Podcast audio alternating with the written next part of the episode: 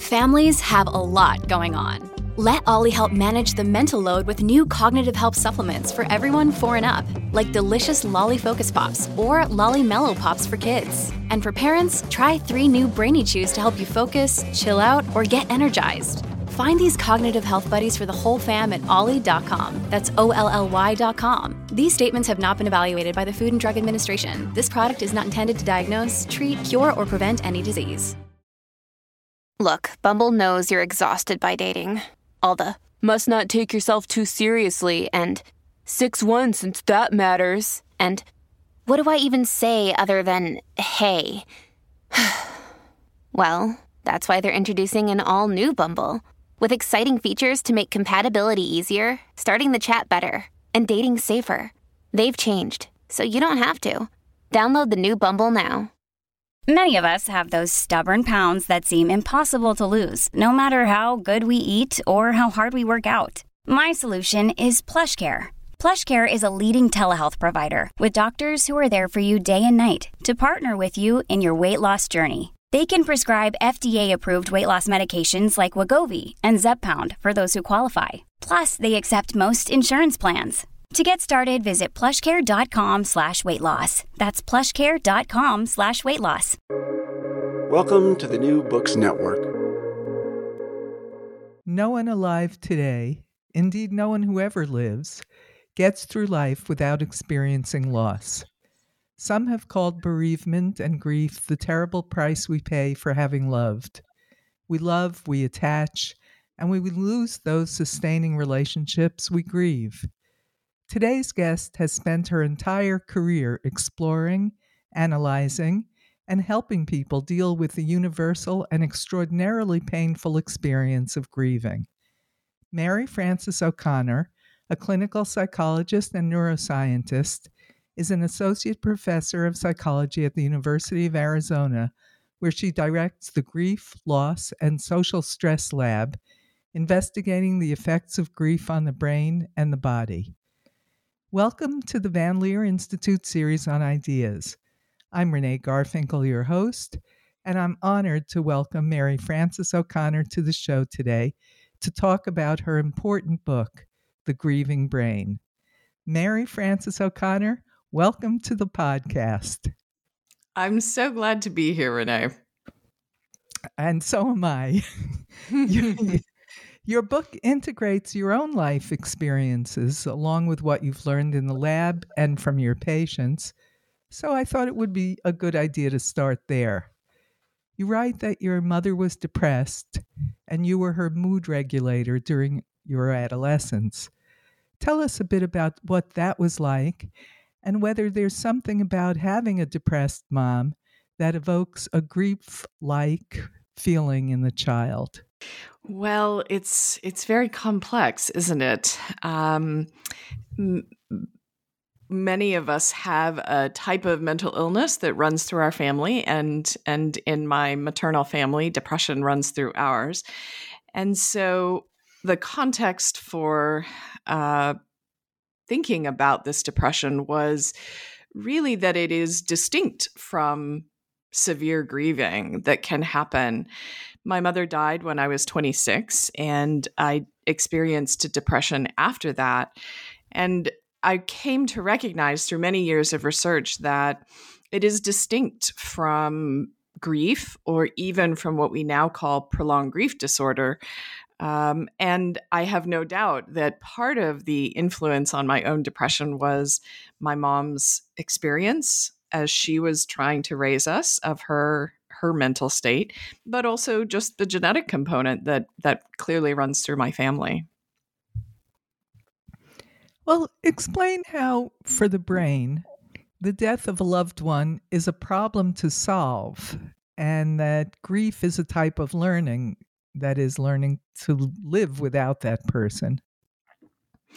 Well, unlike depression, grief is very much focused on the person who has died. And so for many of us, it is trying to understand that this person who you love so much and who for the brain, you know, there's this bond with this bond that says, I will always be there for you and you will always be there for me, that when a loved one dies, is very hard to reconcile because they're not there.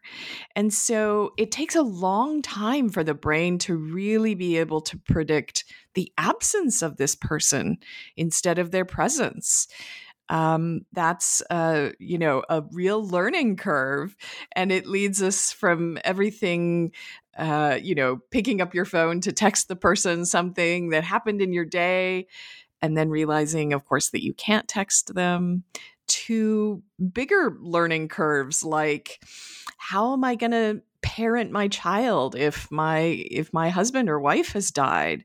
Or what is retirement going to look like uh, if, my spouse is no longer here?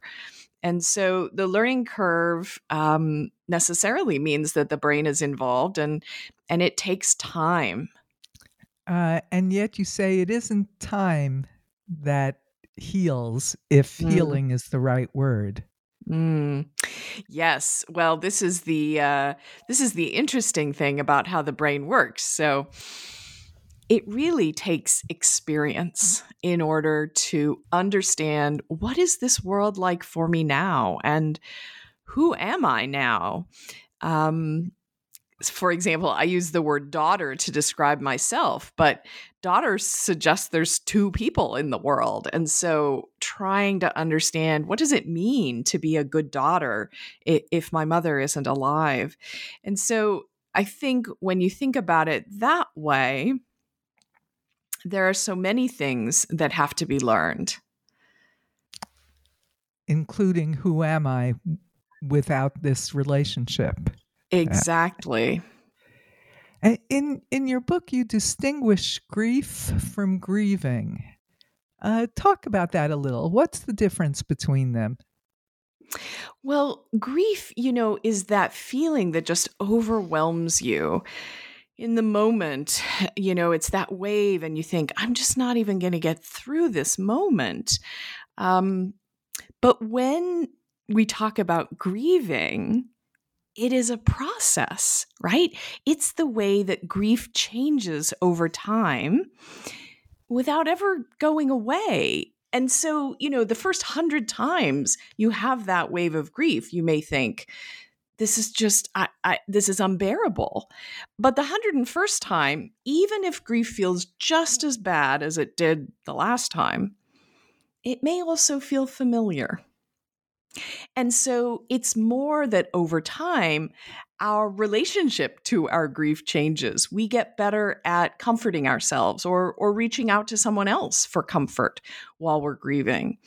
And so that change means that it won't feel the same as it did during those acute days and weeks of grief, but that grief doesn't actually go away because anytime we become aware of this loss, we are going to have a wave of grief, even if it's been years later. And that doesn't mean there's anything wrong with our grieving. It just speaks about that moment and not the process, the learning curve we've been on. That's an important point for listeners to know that if even many years after a loss, mentioning the person's name brings uh, tears to one's eyes or a choking sensation in the throat or mm-hmm. chest, mm-hmm. it doesn't mean that you're going over the edge. That it, that's that, right a perfectly normal uh, experience.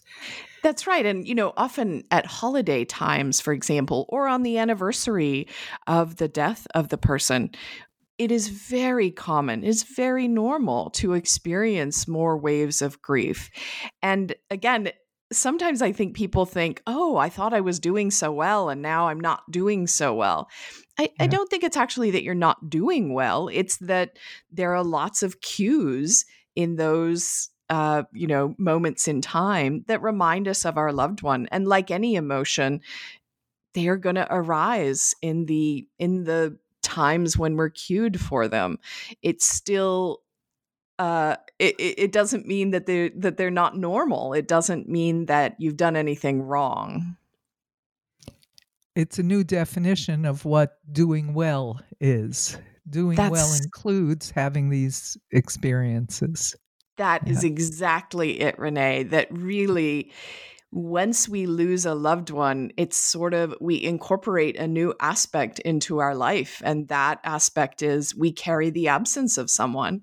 And we also carry the knowledge, the really deep, intimate knowledge of, of mortality and those things change who we are so it is a it's a new way of being in the world but you know being married is a new way of being in the world. There are many there are many moments in our life where something happens and afterward we are profoundly changed.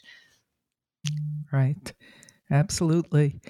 Now, you're a scientist and uh, therefore uh, you've systematized what you've learned both clinically and uh, in the lab mm. in, in, into uh, a, what you call a dual process model of coping with bereavement. And you've also described trajectories of grieving. So, sh- share that model with us uh, so we can come along with you in the way you look at the phenomenon. Well, the dual process model of coping uh, was developed by um, two Dutch researchers, Maggie Stroebe and Henk Schut. And in many ways, it was a reaction to earlier models that we had, like the Elisabeth Kübler Ross five stages of grief. Um, and you know, the five stages of grief suggested uh, a number of experiences that people have while they're grieving anger and denial and even acceptance. Um, but uh, Stroebe and Schut really wanted to point out that there isn't a linear process that we're going through. And so they talked about two different kinds of stressors that grieving people have to deal with. And on the one hand, there are the loss related stressors. This is what you and I typically think of as grief. So, this is dealing with all those emotions that come along with grief, including guilt and yearning and blame and anxiety.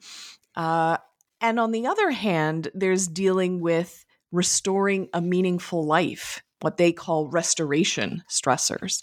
And these are things like, you know, how do I do the taxes if, you know, my my my partner's always done our taxes or how am I going to decide, you know, when I can clean out the closet um, of their clothes, and how do I um, navigate, you know, this this wedding I have to go to if my own child, who is the age of the people getting married, is has died. So it's all of those stressors that deal with how do I restore life now. But the genius, I think, of this model is that rather than being a linear process where we go from A to B, Stroebe and Schut talked about the idea that there's oscillation that we go back and forth between these two kinds of stressors. And sometimes people get stuck in one or the other. So they're so focused on the loss stressors that they aren't attending to how do I restore a meaningful life in the present. And sometimes people get so stuck on restoring a meaningful life that they neglect to process all the grief related feelings and thoughts and and you know behaviors and and therefore those will keep you know recurring. And so really the sign of mental health is this ability to go back and forth between dealing with the loss and dealing with the present moment and to do that in such a way that over time these stressors crop up less frequently and that sometimes surprises uh, the friends or family members close mm. to the bereaved person. Yeah. Uh, the, getting involved in how am I going to pay taxes or take over this other thing that my spouse used to do seems okay and normal and yep. back to the world. And then if the next day they're crying in in their soup, uh, yes. people people around them uh, become alarmed and confused. Yes.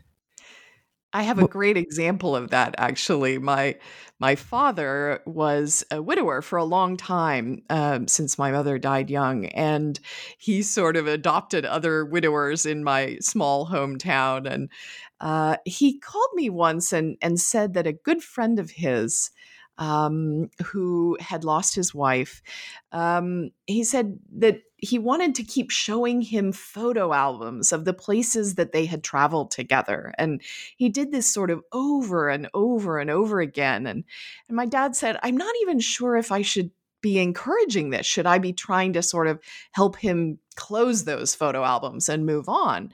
And I said, Well, dad, when I hear you talk about your friendship with this man, I also hear you talk about, you know, doing volunteer projects in town together and going bowling and, you know, all sorts of other things that the two of you do.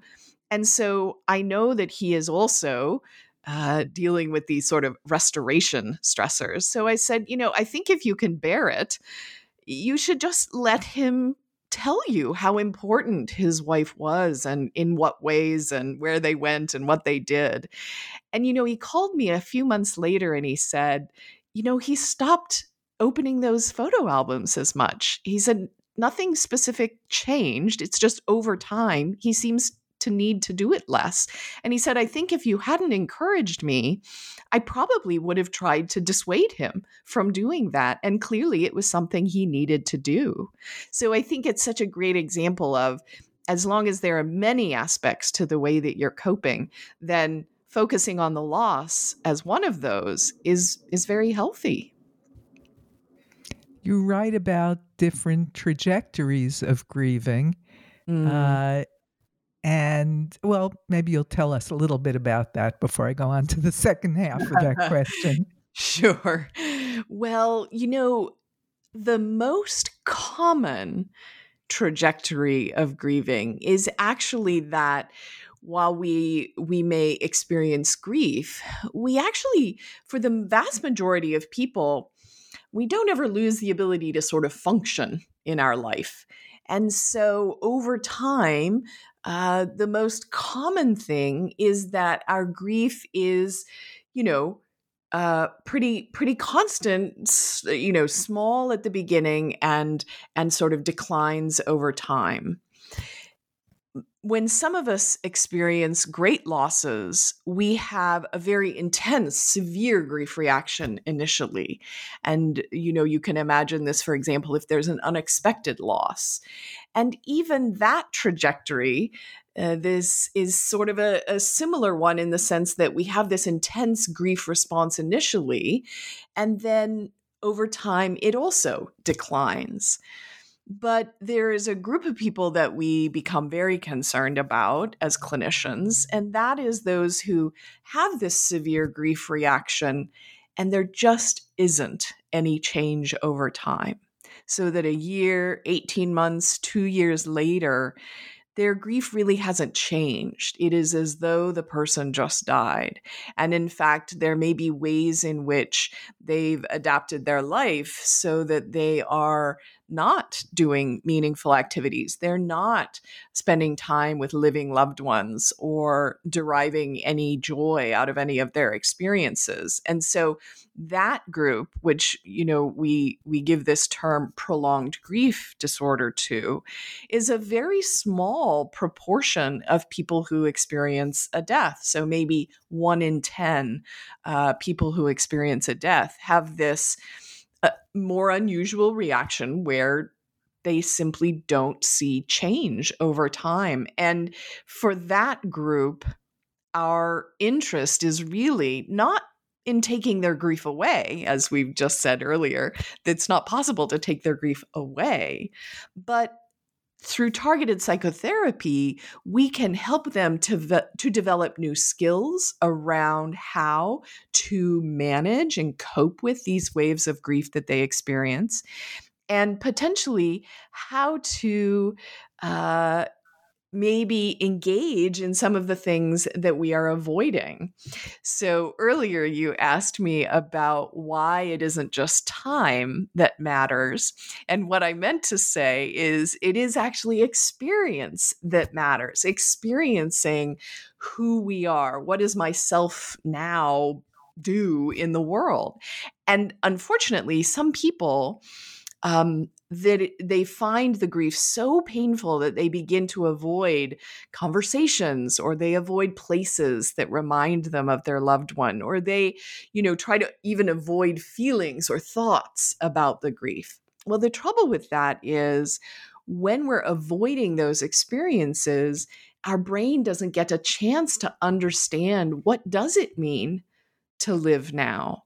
And it is through exposing ourselves, right? Having the courage, often in the in the context of a supportive therapeutic relationship, to go ahead and try some of those things, to go ahead and try going out to dinner with your your friends that you know couples that you and your spouse used to go out with and it's not going to be pleasant the first time it is going to be painful but you know the second time it may both bring waves of grief and also interesting conversations where you think oh I, you know they mentioned this book i'd not heard of. Maybe i'll get that book. And so it's this very slow upward spiral but if we continue to avoid experiences in in the present moment we never get a chance to learn what it is like now and to therefore figure out how to manage the the painful aspects so that they become less interfering in what we want to do in life.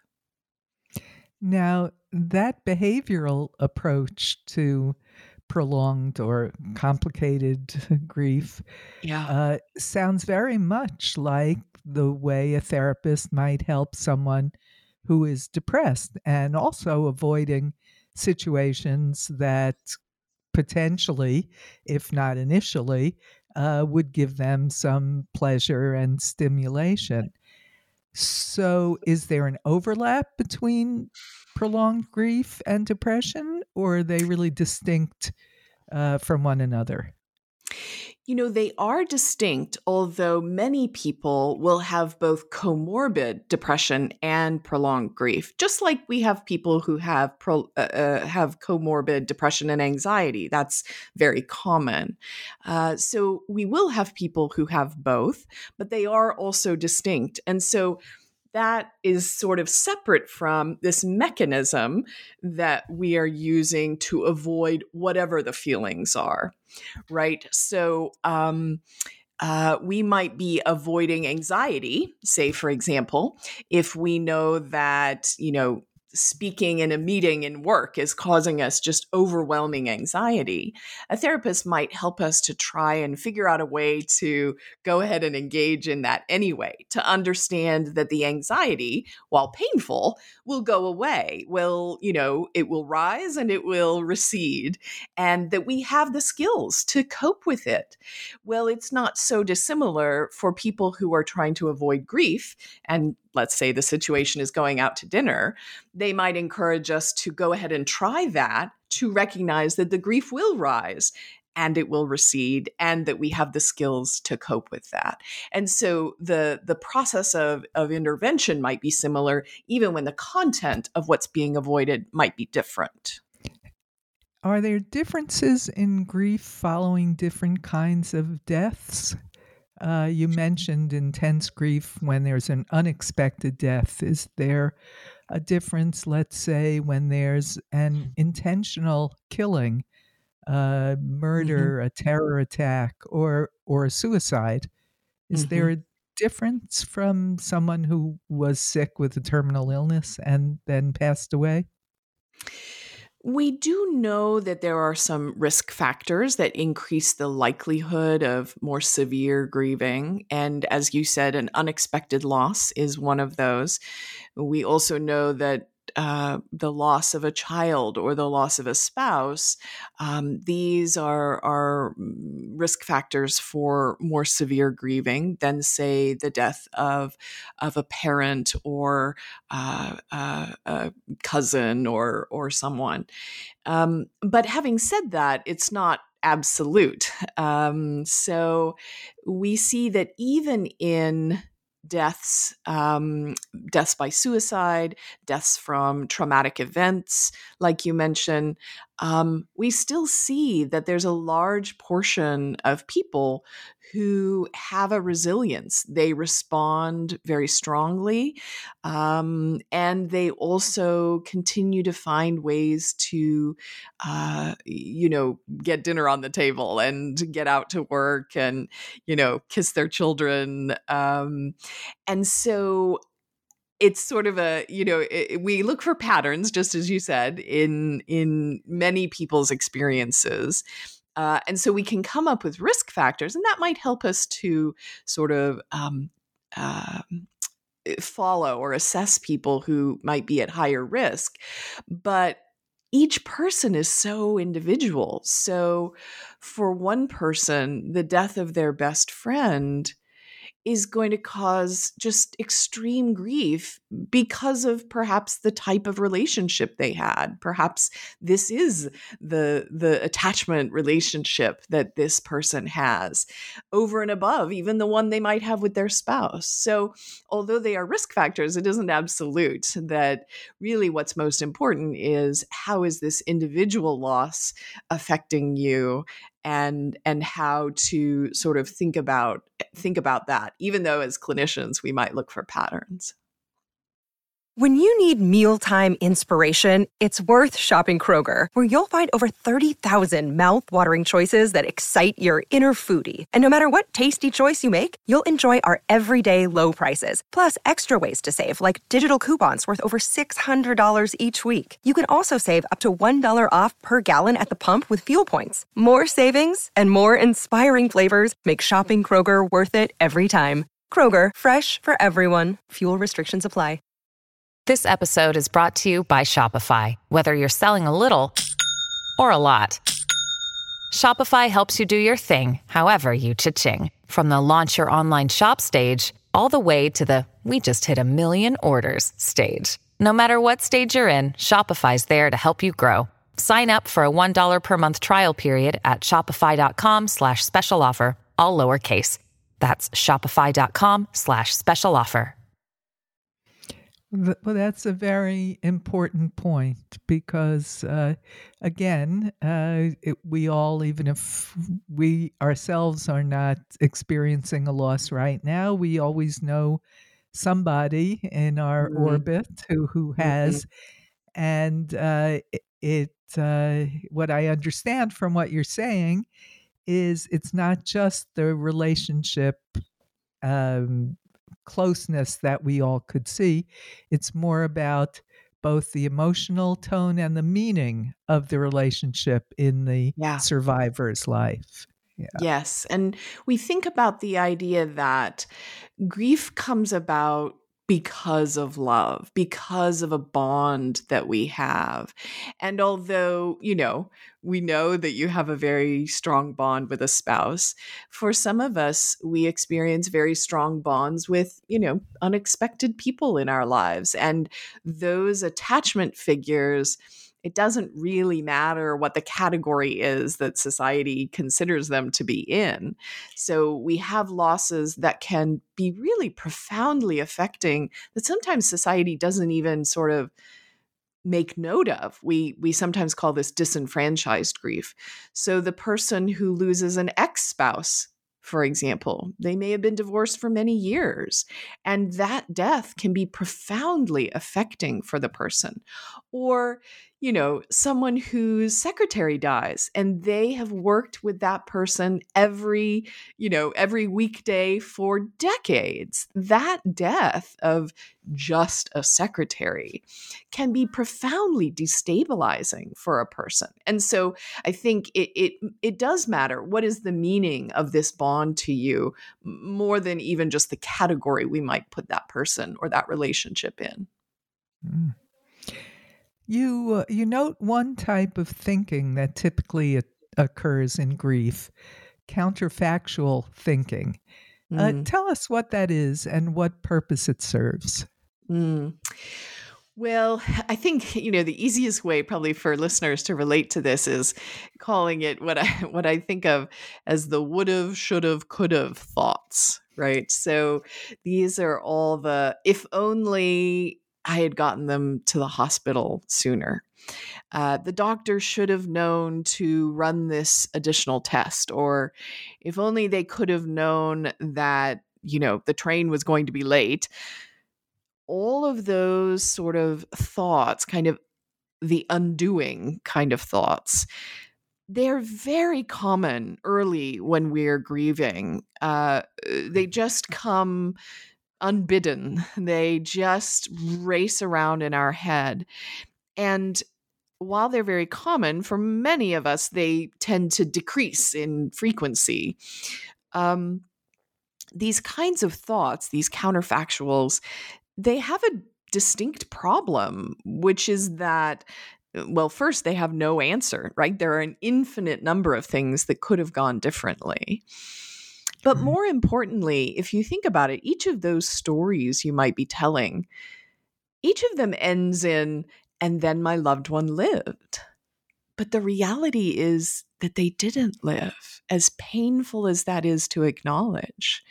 And so we find this sort of uh, unexpected uh, discovery that that science has has made which is that this kind of rumination these perseverative thoughts can actually function as a kind of avoidance because by you know being stuck in these thoughts that are just spinning around and around in your head it can actually mean that we're avoiding the feeling of the painful nature of the fact that they did die the reality of the death.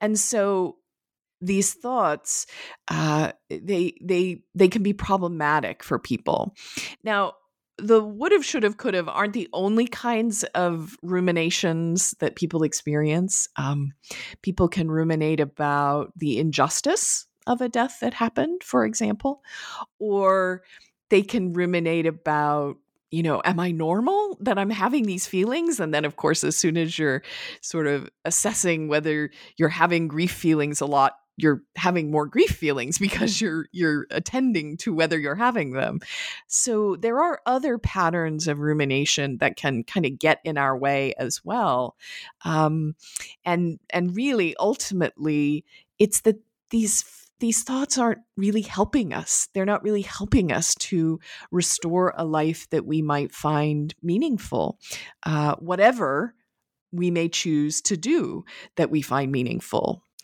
But rumination, having those sticky thoughts that mm. recur mm. uh, over and over again, um, also characteristic of depression. Mm-hmm. Um, it, it, you separate them, uh, your research and others that mm. you cite separates them into two different parts mm-hmm. reflection and brooding. Yeah. So, what's the difference and how which one's useful. so you're right. This comes originally from depression research. Um, Susan Nolen Hoeksema um, did a lot of work thinking about what is the difference, uh, because you know. I think it's very difficult to say what's rumination and what's what we might call processing, right? So right it is important to think about how is this affecting me and what am i feeling? And and those are uh you know you could think of them as rumination. And so I will say first off that this is a really active area of research right now. And so I can't give you a, the perfect answer for starters. We don't know, you know, 20% rumination and 80% processing is the correct proportion of thoughts. but um but I can say that one of the things that we've realized is that processing often leads us to a new way of thinking. So if we're thinking about, say, a death that happened. Um, someone was terminally ill, and we, uh, uh you know, have been thinking about that that moment of loss, um, that moment of their death for a long time, and sort of we just keep thinking about it. With brooding, we usually are just sort of very focused on the emotional tone of those thoughts and sort of the the awfulness of it or um, just going over it and over it again and again in our head. Processing on the other hand is is trying to understand it in a new way. And so I give a, an example in the book. My mother uh, died after a, a long, long terminal illness um, with of cancer, and for a long time, I used to think about, you know, that last moment, those last moments that I was in the room with her in the hospital. And I was always very focused on the guilt I was feeling at those moments guilt that I hadn't been there, that I hadn't done more caregiving, and so forth. And over time, I realized that there were actually many feelings that I was having. And and one of them was I sort of remembered that my mother actually had a really peaceful look on her face. And she was, you know, in that sort of mm, comatose state that people are often in shortly before they they die. And I realized that you know, even though I hadn't been there, she had still found a way to to come to this peaceful place and by sort of adding to the processing of that uh, moment in my mind i realized eventually that it didn't really matter whether or not I felt guilty or how much caregiving I had done. That ultimately what what mattered was that she had been able to find a place of peace. And so you can see kind of the difference between just going over and over and over again versus sort of changing how you're understanding what's happening by maybe adding more information to it or uh, having an insight about a feeling you were having. Um, and sometimes this only comes about when we talk about these things with other people, because simply in the process of describing it, rather than it rolling around and around in our head in the same way, sometimes when we're describing it to someone else, we unexpectedly add new information and then we're suddenly aware of having done that or occasionally people will respond to us with something that sparks insight in us that we hadn't considered before.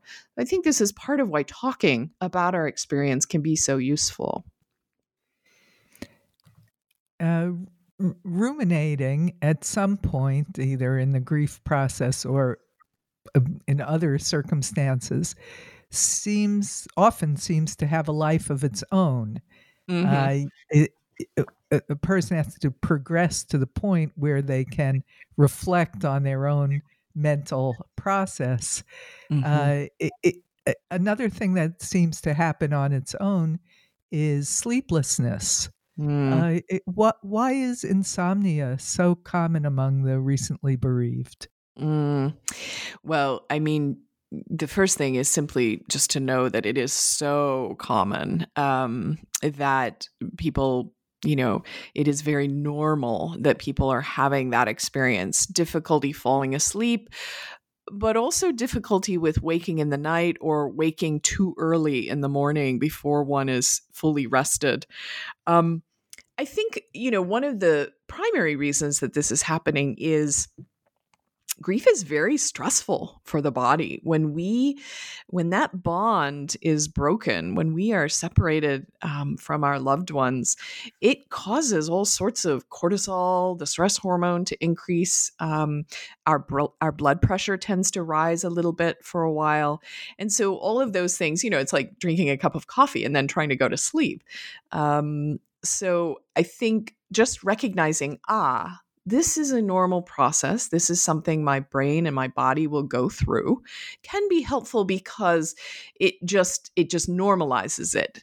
Having insomnia for a few months, it, it's not going to kill you, you know?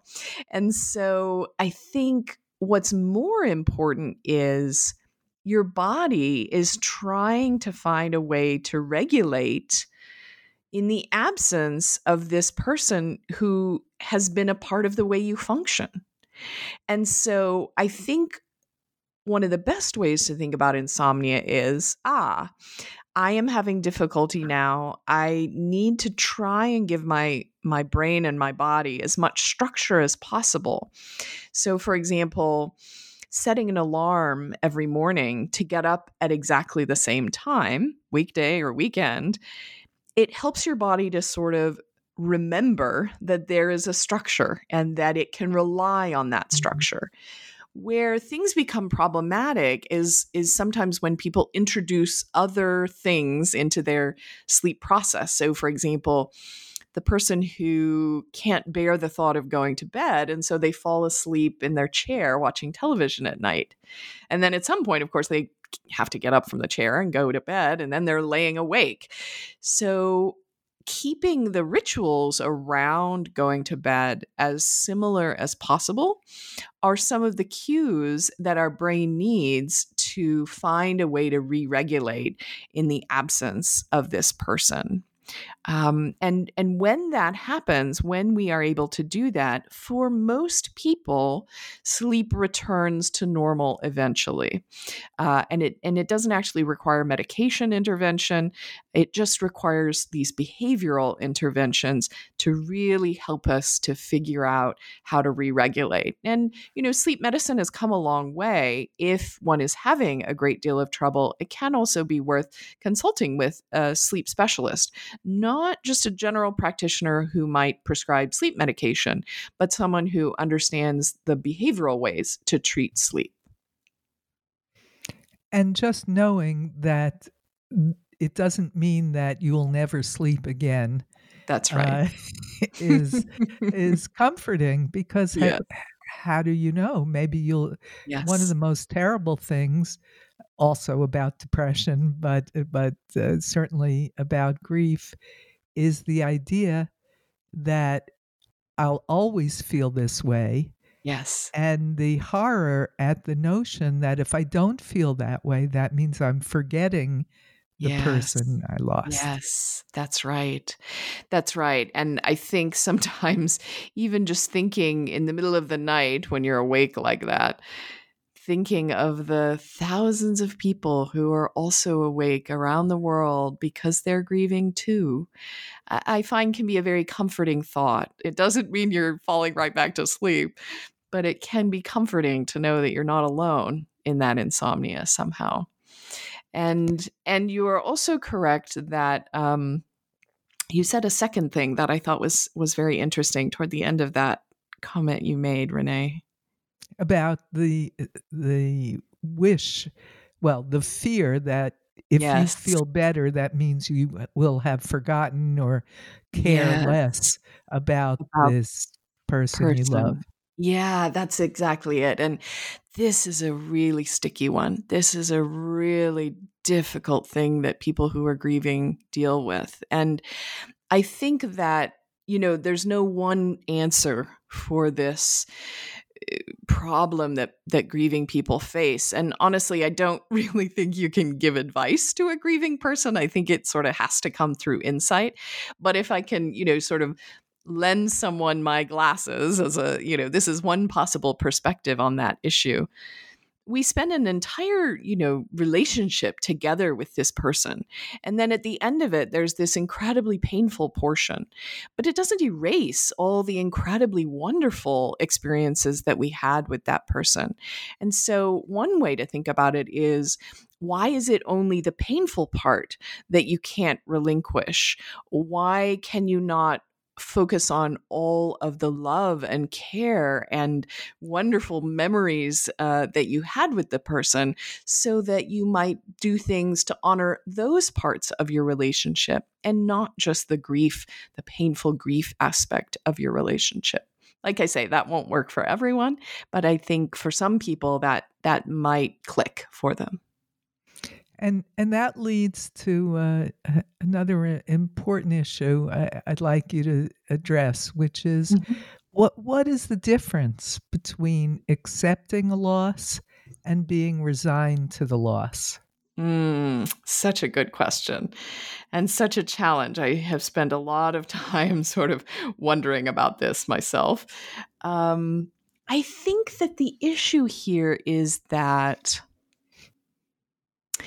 resignation suggests I am never going to feel better. I accept that this has happened and I am never going to feel differently from how I feel right now. And that's the resigned part. I think accepting and uh, you know I use that as a as a an active verb. I think accepting means this has happened and I don't know what it means for my life yet. And and that stance means that you may still have yet to discover the way that it connects you to other people around you who may have experienced loss.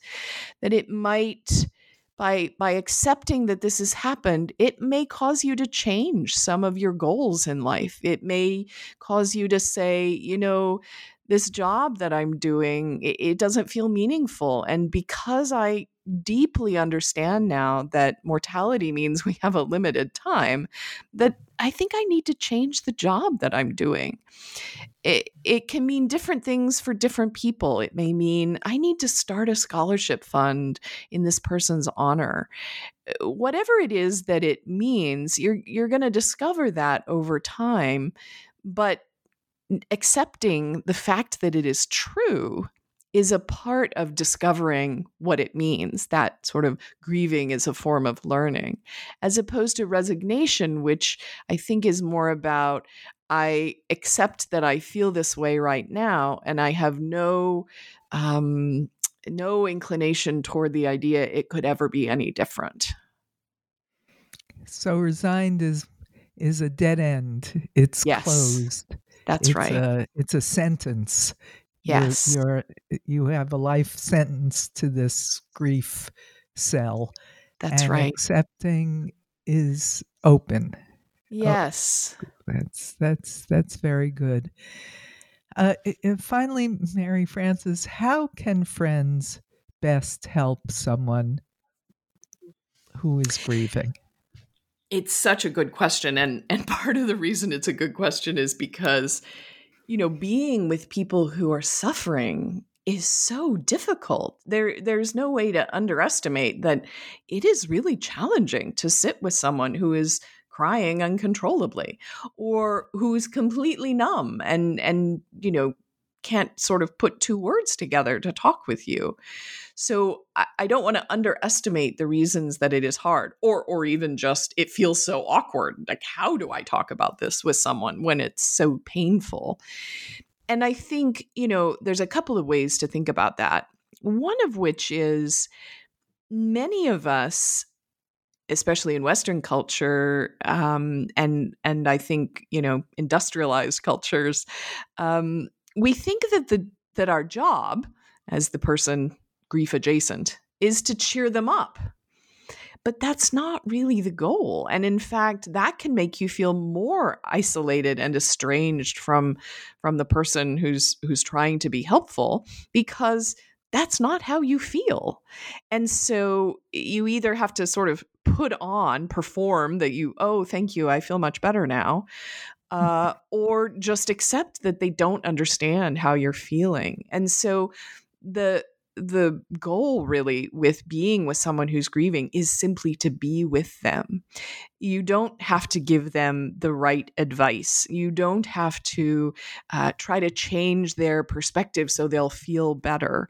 You just have to listen to where they are in their learning curve about what is happening to them and to be supportive and possibly lend them your hope, which is that, you know, I don't believe you will feel this way forever. And I also understand this is exactly how you're feeling. But I think the other way to think about it is, you know, all of us, whether we're grieving ourselves or or we're trying to um, uh, support someone who's grieving, it's really helpful to have a big toolkit of ways to cope with grief. And so it can be equally important to say, you know what, let's go to the movies this afternoon. Let's just pretend none of this has happened and just go to this ridiculous comedy and sit there and laugh and eat popcorn.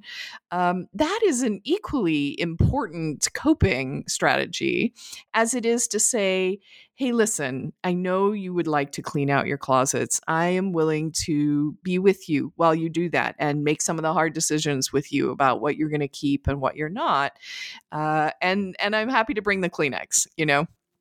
So right. having a big a big toolkit of strategies means that you can use different ones at different times depending on what what's needed.